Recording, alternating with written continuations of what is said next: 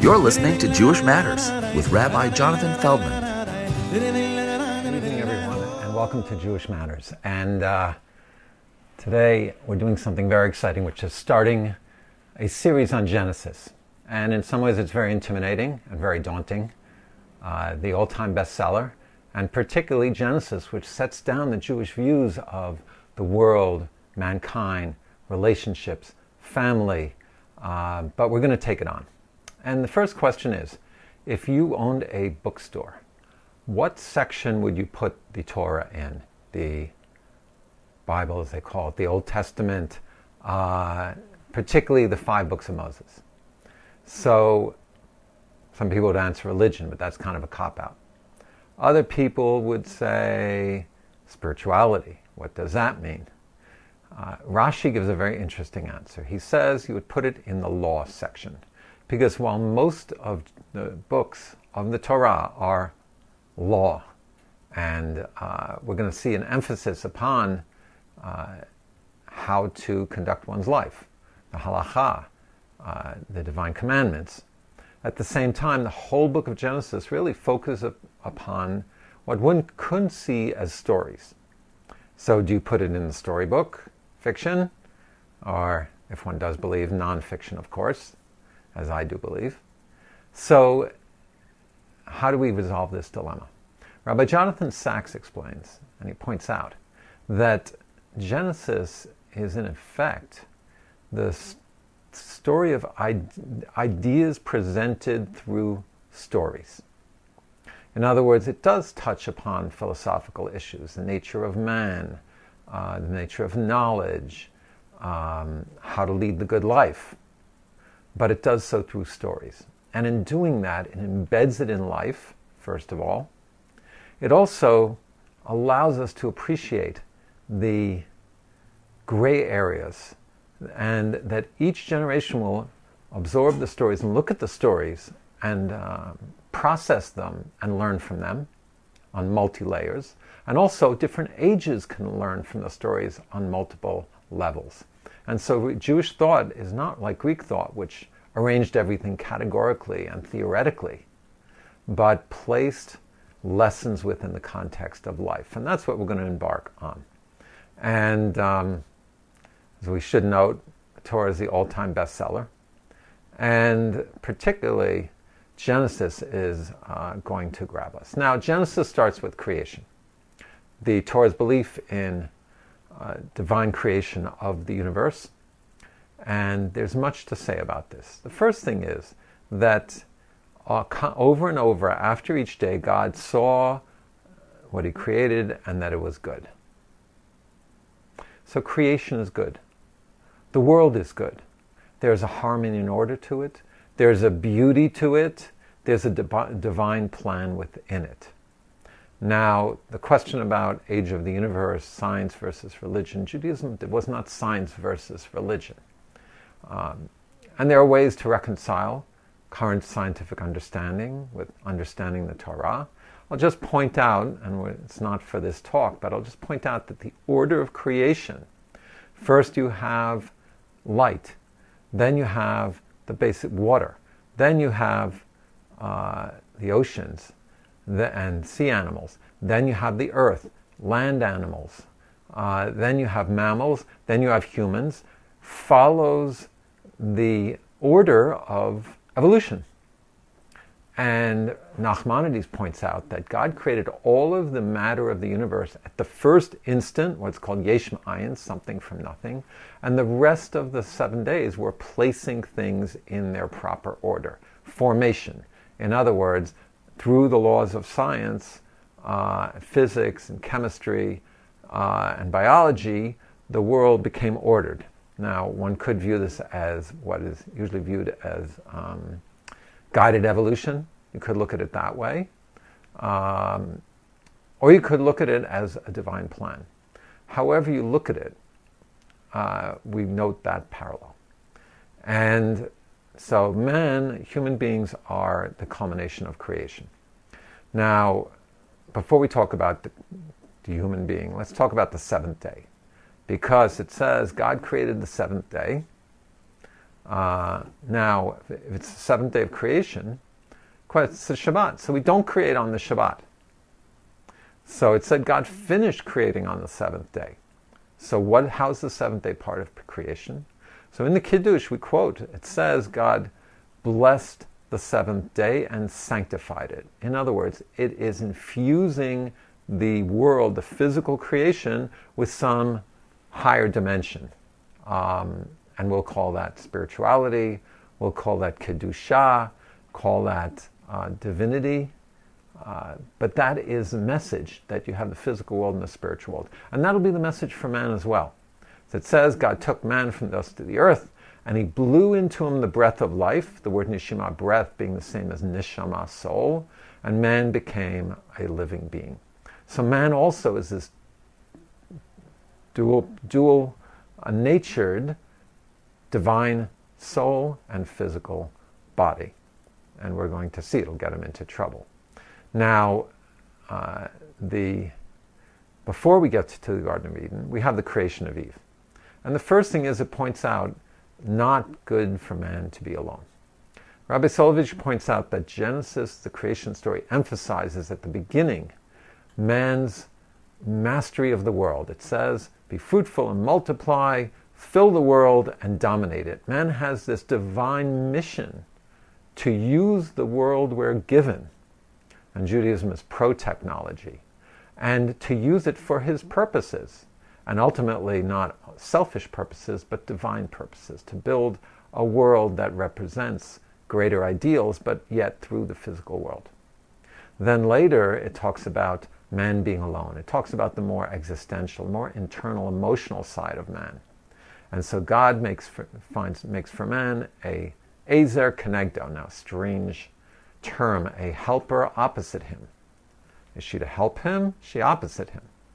So um, some of the commentaries point out that one does not look for a clone, Wasn't, one does not look for someone who's just going to say yes. That part of the uh, greatness of the relationship between a man and a woman is the differences and growing together and learning to work together with one's differences. And that is what it's supposed to be. And they, therefore, it says a man will leave his family and Davak v'ishto, cling to his wife. Now, what does this mean? Many different interpretations. Uh, one can understand it in a emotional, spiritual closeness. One cannot, and then it said, and they will become one flesh. One could view it as the intimacy infused with spirituality, Jews, Judaism's view on sexuality. One can view it as having children and building a family. Uh, so there are many ways to view this injunction, this description of the relationship. So it says God created them and placed them in the Garden of Eden. And how do we understand this whole incident? So, another thing that is important to be said is that uh, one of the commentaries, Rashi, proposes if the Torah is a law book, just begin it with the laws in the middle of Exodus. And he gives his own answer of why we need to start with Genesis to teach us God created the world and that God is the inception of all.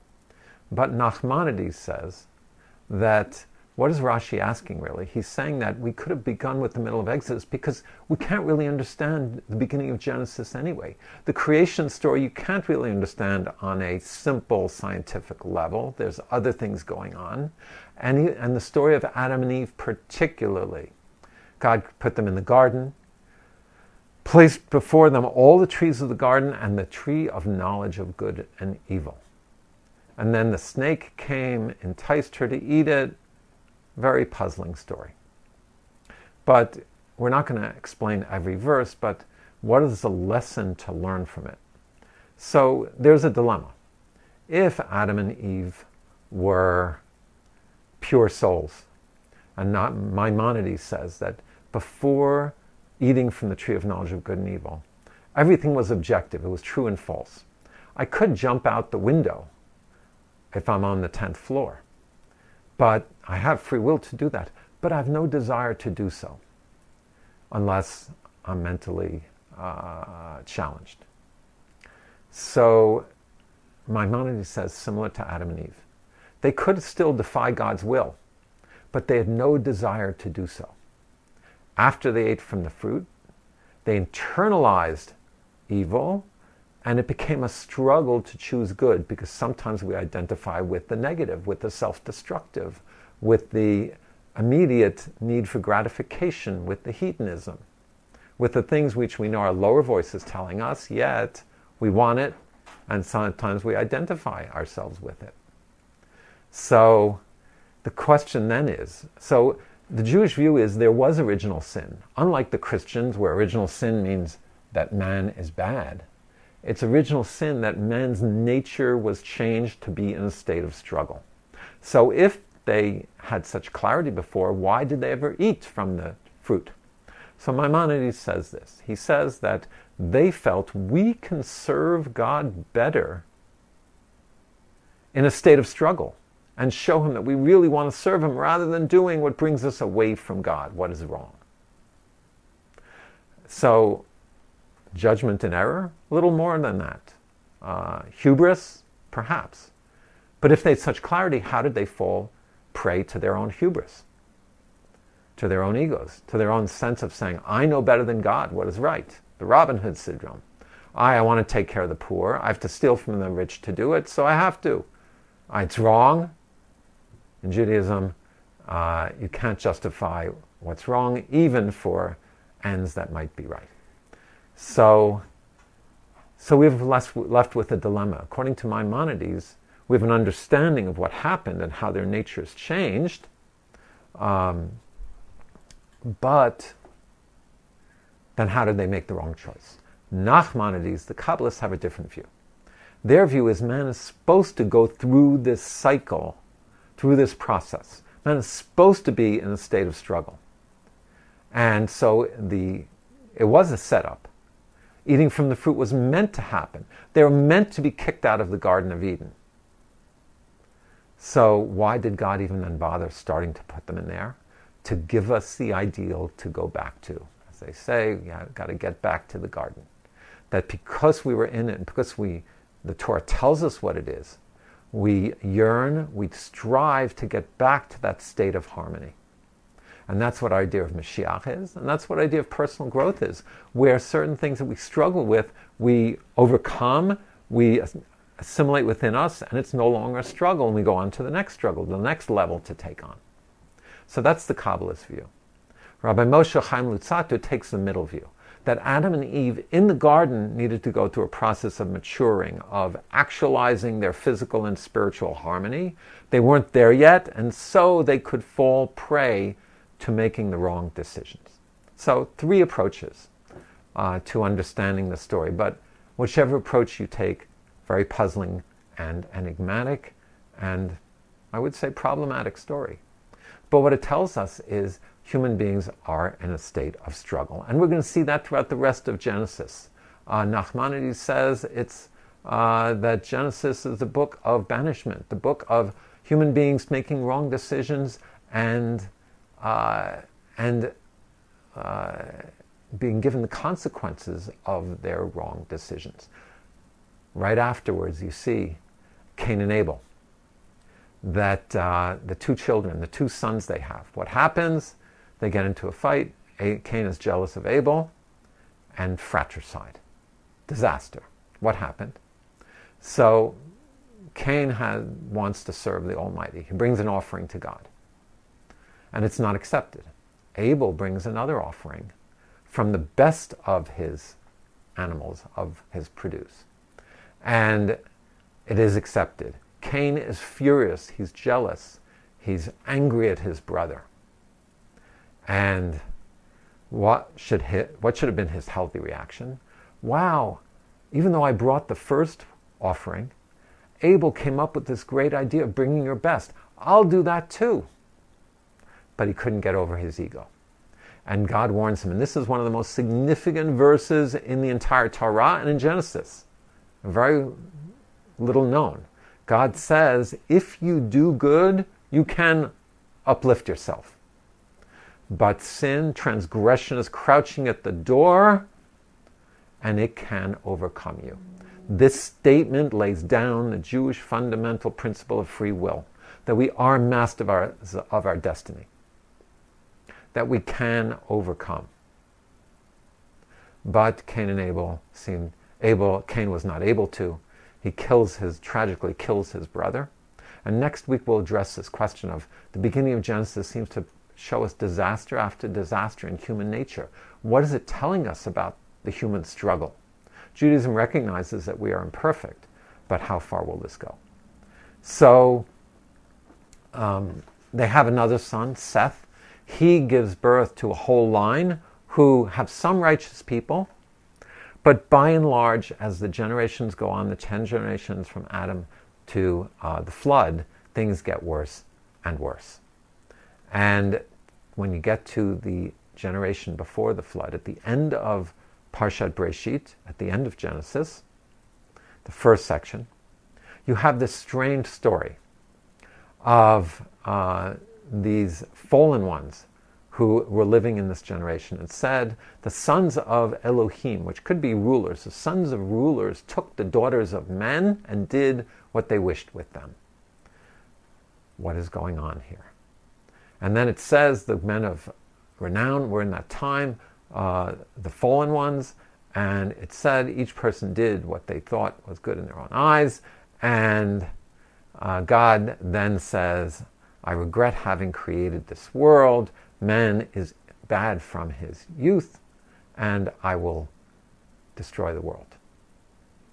So it seems like things have gotten to hit rock bottom for the first 10 generations of humanity. Now, let's first understand this story. Uh, if you look at it on the face of it, there are many different interpretations. Some of the Christian ones talk about fallen angels. There is one Jewish source that talks about fallen angels. Bnei Elohim would be sons of God, angels that came down to earth that said, We want free will. We want to do what the humans are doing. We can also serve God in that way. And they succumbed to the temptation. Uh, that's one understanding. Another understanding, very innovative, if you look at the story, sons of God taking daughters of men, behaving wrong, what does it look like? Looks like Greek mythology. What is Greek mythology doing in the Torah? So the Malbim says it is in fact Greek theology. Do we believe in uh, in uh, in the pantheon uh, on Mount Olympus? No, of course not. Judaism is monotheistic, not polytheistic. But the Malbim says that what is going on here? It says the Torah is relating to us the stories of Greek mythology to tell us the stories people were telling at the time about the gods. Why? People told these stories to justify their own actions. If the gods are behaving this way, right, if they're taking whoever they want, we can behave it this way as well.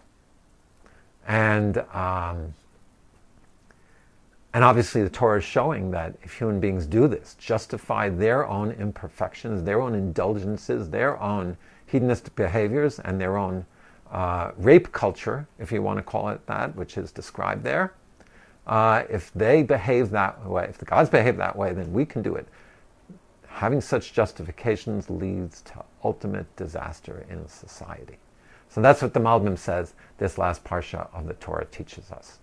Uh, but whichever way, uh, the beginning of Genesis seems to have a rather pessimistic view of humanity. We're in a state of struggle, but the first generations were not able to overcome that struggle. But there were certain individuals. Methuselah lived uh, a very long life, was a righteous person. Hanoch walked with God and then was taken uh, to heaven. And of course, uh, next week we will see Noah, who will be chosen to restart humanity, to jumpstart it again. So, Genesis, so much more to say, but uh, this is a beginning to try and understand uh, the depth of the Torah, the insights into humanity and to human nature, relationships between men and women, and ultimately the relationship with the Almighty, which will unfold on a personal and a social level. Have a good evening.